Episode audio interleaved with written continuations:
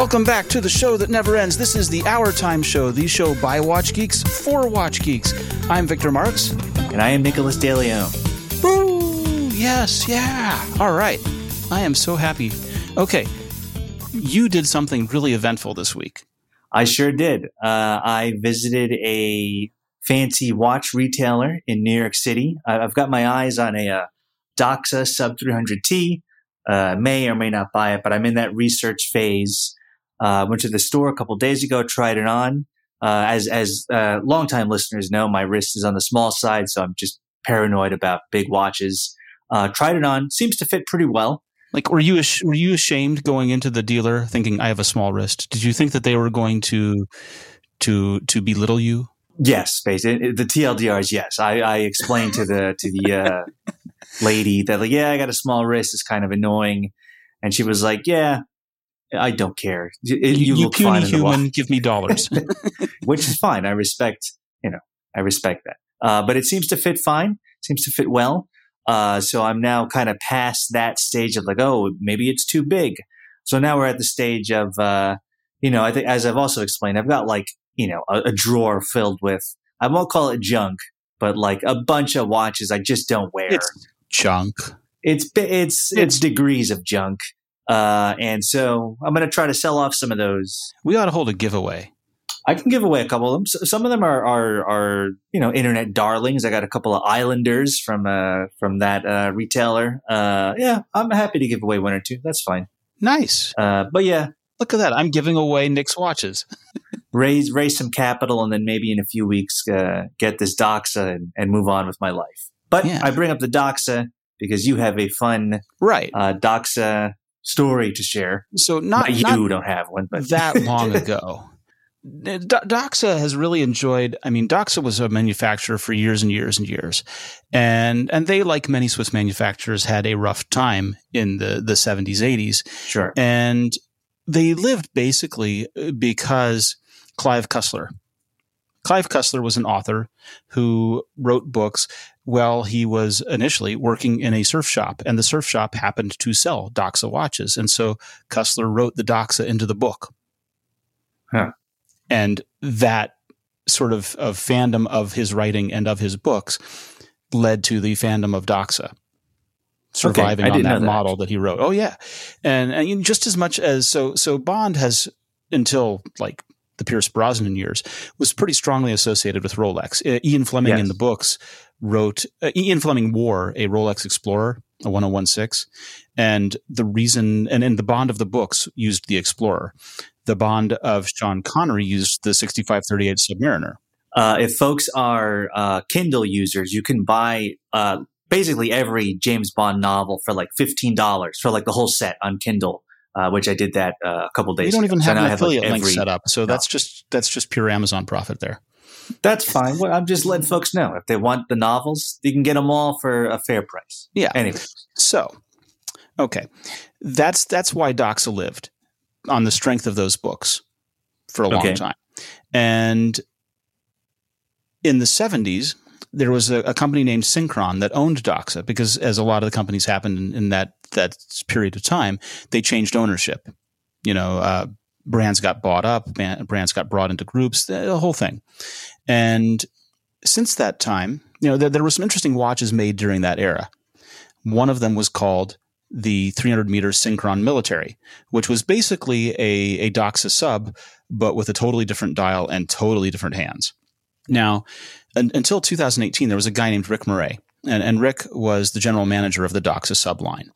In 2018, he left and then later restarted Synchron. And he owns the trademarks for Isofrane, which is a, a really cool rubber strap, diving rubber strap. He owns the uh, the mark for Tropic, the Tropic strap. Huh. He uh, he owns. Let's see what else. Uh, Aquastar is one of his, and we covered the Aquastar watch a few months ago. Yes, and so you know, he, he did what a lot of people do, which is you see these brands that have gone unused that are just lying there fallow, waiting for someone to take them, and went ahead and registered them. Yeah. And Synchron was one of them. Well, now, because Synchron and Doxa have this shared history in the 70s, he went ahead and, and showed that he is bringing back the Synchron military. And this was super interesting because, uh, you know, he posted it on on their Instagram, and Doxa got pissy. Yes, they did. To to be clear, Doxa posted to their Instagram the Doxa Army and wrote, "The Doxa Army uh, is coming back. Stay tuned. As of now, please find an original picture of several executions from the beginnings of the '70s. Only the original deserves your trust." My trust. like yeah. this is a feud. this is a real serious business. This is a feud. Doxa continued with another post saying, Part of the adventure is never taking shortcuts. Okay, I agree so far. The reinterpretation of the Doxa army is on the drawing board. The mission stay true to the DNA of this iconic timepiece and reimagine it in a contemporary way. There are no shortcuts to glory. It's about honoring history and legitimacy. And they show their prototype. And this is this is like I don't know. I mean, I I get that that Doxa wants the sales, uh, but of course. It was a Synchron watch in the 70s, so who's to say that they're not the original, right?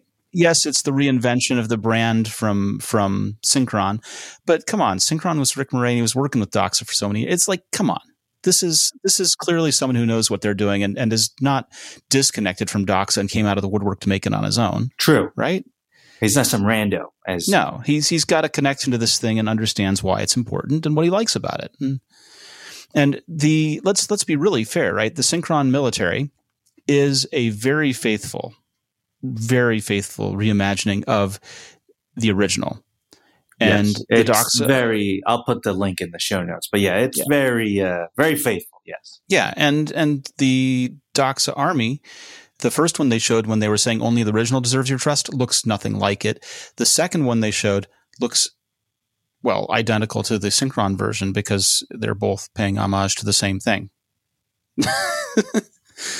oh man, what a weird. And and it's it's like they both legitimately have the the, the yes. right yeah, to do exactly. this. There's nothing legally incorrect about doing this. There's nothing heritage wise incorrect about doing this. Yes.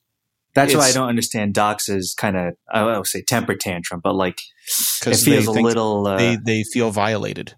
That's why whiny, they have a temperature. I guess. Well, they they feel violated, right? This is, you know, as as far as they're concerned, only Doxa should be making subs like this, and and to have Synchron do it, even though the Synchron name owned them at one point in the seventies, feels viol- a violation to them. It feels like illegitimate yeah, to them. I get. I mean, I, I get that. I I I I hear that. Uh, but you know, if you were trying to pose this as a as a legal argument to the trademark office or something, you'd say that they were trading on Doxa's trade dress would be the, the the way you try and frame that kind of thing. Are they we they haven't said they're pursuing anything legal. They're just no, they're not. They're just upset. Feels like yeah. Huh, well, that's a different different uh, you know level of evidence you need to make a, a, a whiny Instagram post versus filing suit. Well, I mean, I don't know. Yeah, and yeah, uh, some of the comments on on again, we'll link to one of the stories here. Watches, guys. You don't want people to take themselves too seriously, do you?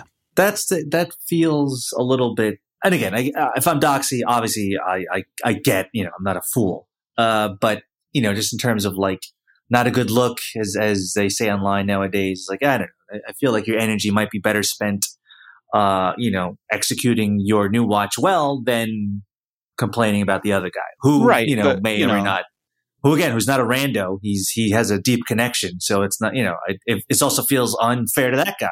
You know, so, so like, that guy, right? All of his assembly and and quality checks, the Q, assembly and QC are performed in Switzerland, and you, you know that it's a quality watch, right? The Synchron, Synchron is going to be a quality watch. We saw the Aquastar. The Aquastar is quality watch, yeah. right? So there is no reason to suspect that that Synchron Rick Marei is going to do a bad job of this.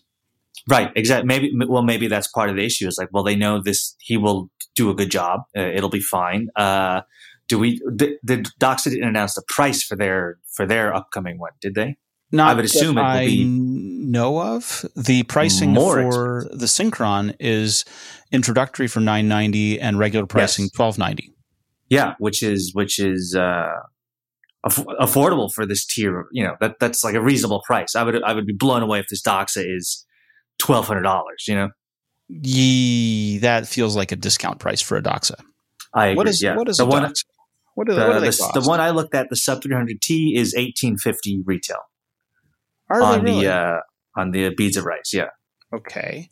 So let's call that. I mean, I would just call that two, but Yeah, I'm looking just to to check here, and they have not posted that they have the the army, but uh, but yeah, the shark hunters and the professionals and the they're they're two thousand bucks on their site. yes. And that's like they're affordable because they also have the sub 300, which is I think more like 3,000 offhand. Uh, no, that's what I'm. I'm su- all see sub three hundred models USD twenty four fifty. If I look at the T model, the sub three hundred T, yeah, Yeah. eighteen fifty. Yes. Yeah. Yeah. yeah. Yeah.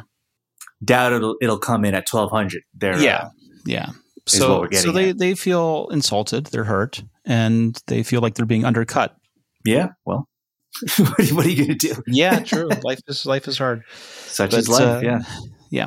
So you went and you saw that, and I'm telling you about this kerfuffle. Yes. Um, but but it brings up a valid point, right? When you're trying to, if you're a brand and you're trying to make an homage to something, you want to both be faithful enough that you capture the original spirit, and and you could either remake the thing exactly and capture the original fans of the thing, or you could modernize it tastefully and try and capture a wider audience, right? Those feel like you're you're kind of two big choices there. Yeah.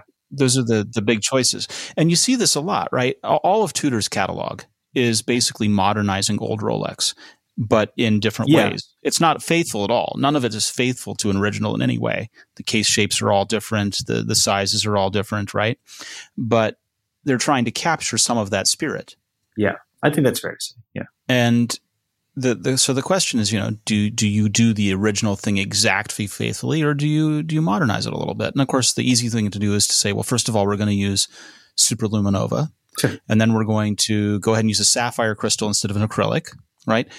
I mean, well, it makes sense. Omega doesn't do that, right? Omega uses the Hesalite sandwich crystal. I would yes, and as we've said, I would my preference would be for the Hesalite. Actually, Yeah, because you you have that appeals to you from a vintage standpoint. yes, it does. But the reason that people use saddle, uh, use sapphire instead of acrylic is because you can get much greater water resistance and you get a better seal. Right, with an acrylic crystal, it could pop off. You'd you'd lose all.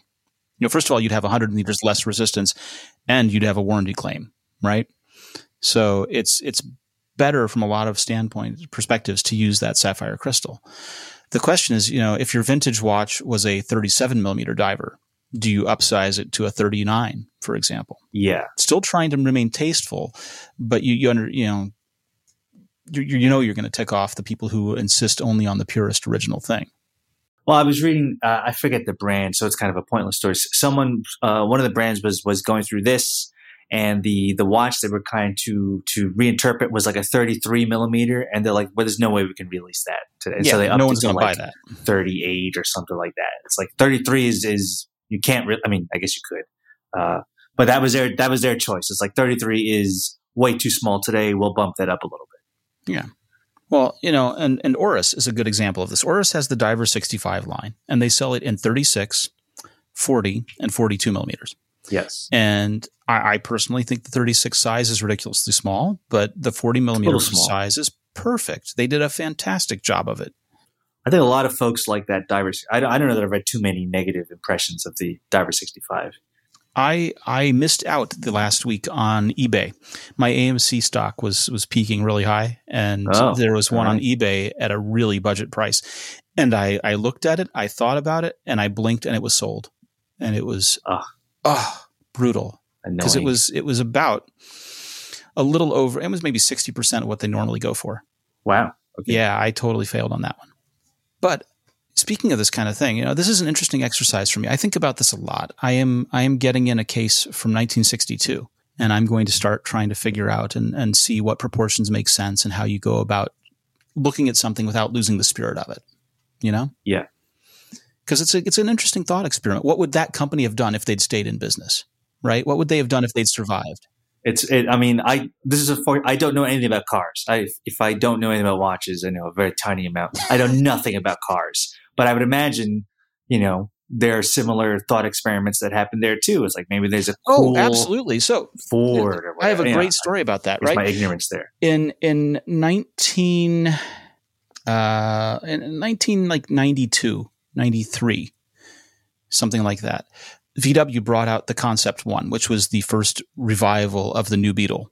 It was the the concept car for the new Beetle. Okay. And there had been a couple of other concept drawings in the past.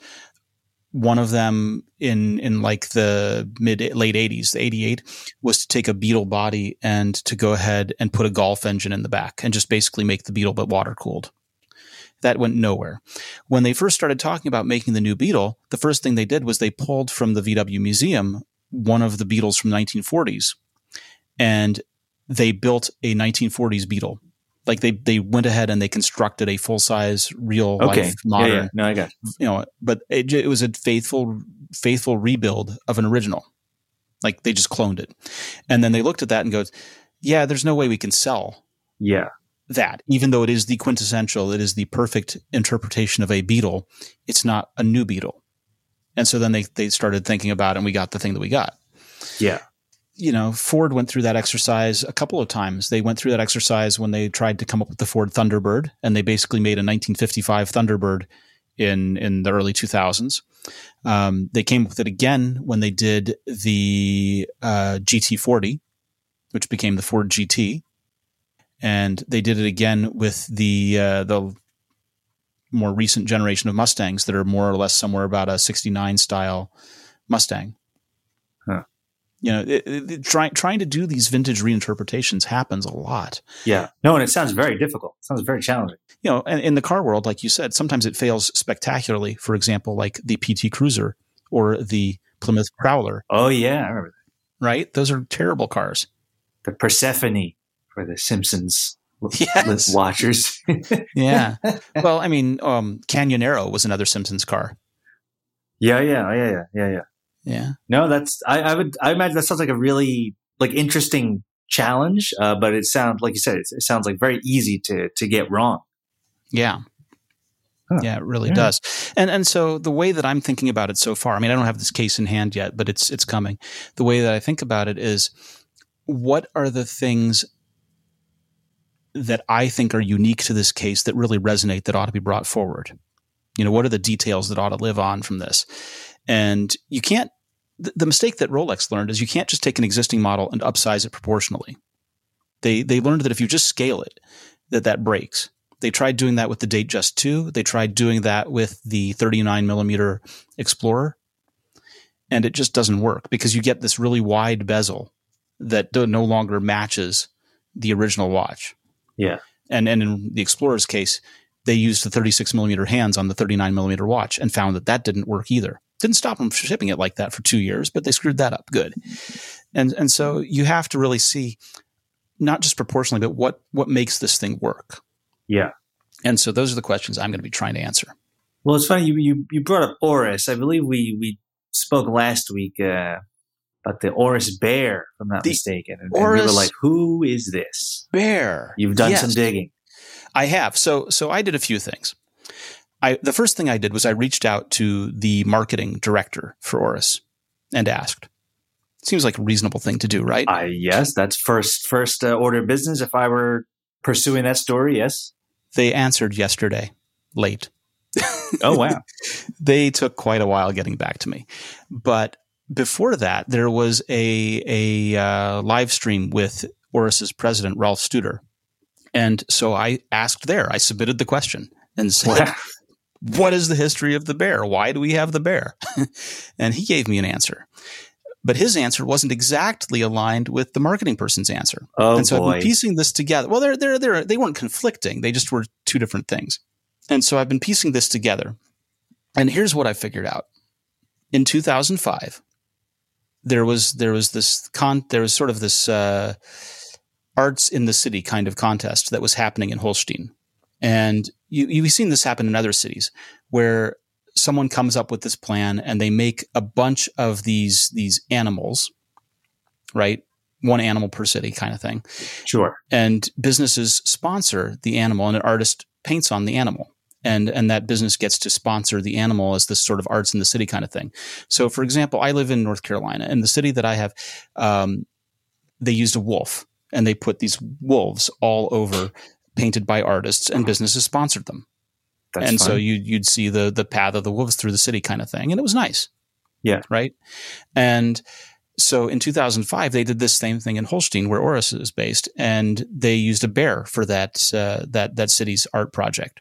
And Oris sponsored one of the bears back then, and so they've had this Oris bear hanging around in their their offices where they uh, where they had it when they you know they sponsored it, and they've brought him to Basel and they've taken him out a couple other places, and basically they've had this bear. It's been hanging around the office, and they see it all every day, right? And it makes them smile. And because it makes them smile and because they see it all the time, they've sort of taken it on as their mascot and put it into the backs of watches. They've put it in, they've made little small bears that they've put as a part of the, the um, marketing displays for the bears in, in authorized dealerships. And what Rolf said when, when I asked him, Rolf, because of course we're on a first name basis now, what Studer sure, said was, um, he said, at some point, the bears were just there. They kept smiling and we smiled back. So we decided this is what we want as a brand. And it's been well received. There's, there's no such perfect canvas as a teddy bear to transport emotion. You know this from your childhood. Teddy bear does this perfect. And we don't have a cost to pass on to the consumer. We're just spreading joy. All right. And so that is the story of the Oris Bears. They sponsored this art project as a part of being a, a good business in the city and contributing to arts in the city. Right. And then took it on as an identity. I mean that that sounds that sounds lovely. Frankly, that's a nice little story. Yeah, it is. But it, it, there's no like dark insidious surprise. There's this, no right? there's no okay. evil villainy underlying why there is a teddy bear on the back of their new four thousand dollar watch or whatever it costs. Well, I did not expect that uh, explanation. I guess there we have it. We have deep. we have gotten to the bottom of the Holstein bear. Well, you got to the bottom. That's funny. Spreading joy. Oris spreads joy. Victor spreads joy. Well, that's that's their whole theme, right? Oris, their their whole their whole reason for existing right now is to spread the joy of mechanics, mechanical watches. They want to spread the joy of the mechanical watch. That's. I mean, that's a pretty good kind of company mission, if you ask me. Especially for them, considering what they make. Yeah. Yeah. Yeah. Yeah. Yeah. huh. All right. Cool. Anything else important happen? No, nothing. I don't believe anything major has happened this week in the watch world. I may be mistaken, but I, nothing jumps to mind. I mean, Seiko's got this Astron GPS watch at 39 millimeters. I didn't see that actually. No? No. I have this uh, Gruppo Seiko Italia link that uh, is is this forums link. It is a 39 millimeter GPS solar. Oh, I see it. Seiko Astron, 11 millimeters thin, uh, 100 meters water resistance. And what I have to say about it is that you can tell that it's uniquely Seiko. Just the shape of the thing looks like a oh, Seiko. I like it. Okay. But it's very clean, right? This is yeah. a very clean design, isn't it? Yes, no. Is this a big, as a slight aside, is this a big message board, this group of, I feel like I've been here before. I don't remember. You don't know? Okay. I don't know. Are they like influential in the Seiko? Uh, maybe a, a, listener knows. I have to pay. I have to say, plead ignorance. I I just don't okay. read the Italian forums. the Italian watch. You're not that deep. but no, I like. Yeah, this is this is uh pretty nice. I I like it. These things. I like it. I mean, it's it's got uh, the the big distinctive hand. It's got a minute hand. It's got um, a little airplane on it. It's beautiful. It really is. Oh yeah, it does have a little airplane. That's a yeah, nice. You see that detail. little little airplane yeah. right around seven o'clock. Do you want the black or the blue? I that's a tough question. I like the blue a lot. I like the blue. I think more. Just A B testing. I, I might. Yeah. So that model number, if you're curious, is SBXD003. If you want to look at these things, I don't see a price, but uh, maybe I can find it in the put it in the notes. Well, if you're looking at, at like the SRPG 63, which is a, an, you know, the uh, the old uh, SKX style without yeah. a bezel, or or the SRPG 61, the dress KX. Yeah, the dress KX. Yeah, if you get the uh, the rotating bezel, that's kind of a weird gray thing with with almost what looks like a lunar finish. for the dial. Yeah, we talk about the uh, snowflake dial. This looks like a moon to me. Yeah, I, I don't mind that. Uh, I actually I was looking at something a couple days ago that kind of like meteorite dial. I don't have anything in that ballpark. I I feel like you have a lot Seiko going on, and and I want you to get into some other brand and explore some That other is brand. true. That is true. Well, that's why I was looking into this Doxa. It's like I got too many, too many, you know, two three hundred dollar watches. Let me get rid of some of those. Let me get a let me get a big boy watch. Yeah, And the Doxa look kind of cool. I don't know. yeah. I was also looking at some Orises. I was also looking at a. There were a couple of Longines. I, I've had my eyes on. Longinet. Yeah, Uh, around that two thousand dollar mark. Uh, mark. I'm I'm uh, comfortable spending uh, right now. So Nice. so we'll see what happens. I'm sure I'm sure the folks are listening with a bated breath. What will Nicholas I, buy? I just want to know when you go into the authorized dealership if they belittle you for your your your stick pencil wrists. That's what I want to you know, I don't think I think your initial instinct was correct. I think the lady was entirely concerned with uh, making a sale, and that and that she knew that I wasn't going to buy it that day. She checked out, which is fine. Yeah. that's her that's her prerogative, and I don't blame her. we ought to talk about these authorized dealer experiences. I have been to, you know, not recently, but a few years ago, I went and and went to Rolex ADs, and th- some were completely disinterested, and some were totally, totally into it. Like this was the best, most exciting thing they've had all day, kind of thing. Yeah, well, I mean, obviously, the past year, I you know, haven't been to many stores of any sort, Yes. uh, let alone watch ads. But you know, lu- luckily, I'm in the New York City area. Yeah. Uh, let's say, uh, so I, I- have a bunch of uh, ads and retailers all within short distance. But yeah, this one was this one was uh, watches of Switzerland, kind of a semi-famous retailer. They had a bunch of. I also wanted to see if they had that that silver. I guess can we call it the infamous the infamous silver Tudor the nine two Oh, the nine two five. Yeah, Yeah, they did not have that in stock, which was uh, actually kind of disappointing. I, I wanted to see that in person, but they had everything: IWC, Tudor, Rolex, Omega. Uh, They had Grand Seiko downstairs, but I did not go downstairs. Uh, so it's kind of a one-stop shop for for Nice. your for your watches. So- Nice. Well, this is what we need. I, I need you to go on assignment to a different one and and just see how you get treated, and let's talk about that whole experience. I can do that. They have this particular retailer has two locations in New York City. I can easily go to the other one. So Yeah. we'll see what happens. Awesome. Well, that's all the time we have. We will be back next time with with more adventures in exploring retail and talking about infighting among the same brand, more or less, basically, and all these kinds of things on the HourTime Show. I'm Victor Marks. And I am Nicholas DeLeon. We will be back next week. Thank you for listening to the HourTime Show, the official podcast of wristwatchreview.com. Feel free to email us at tips at wristwatchreview.com with your feedback and suggestions. And please be sure to visit wristwatchreview.com and wristwatchreview on Instagram for more fun watch content. Have a nice day.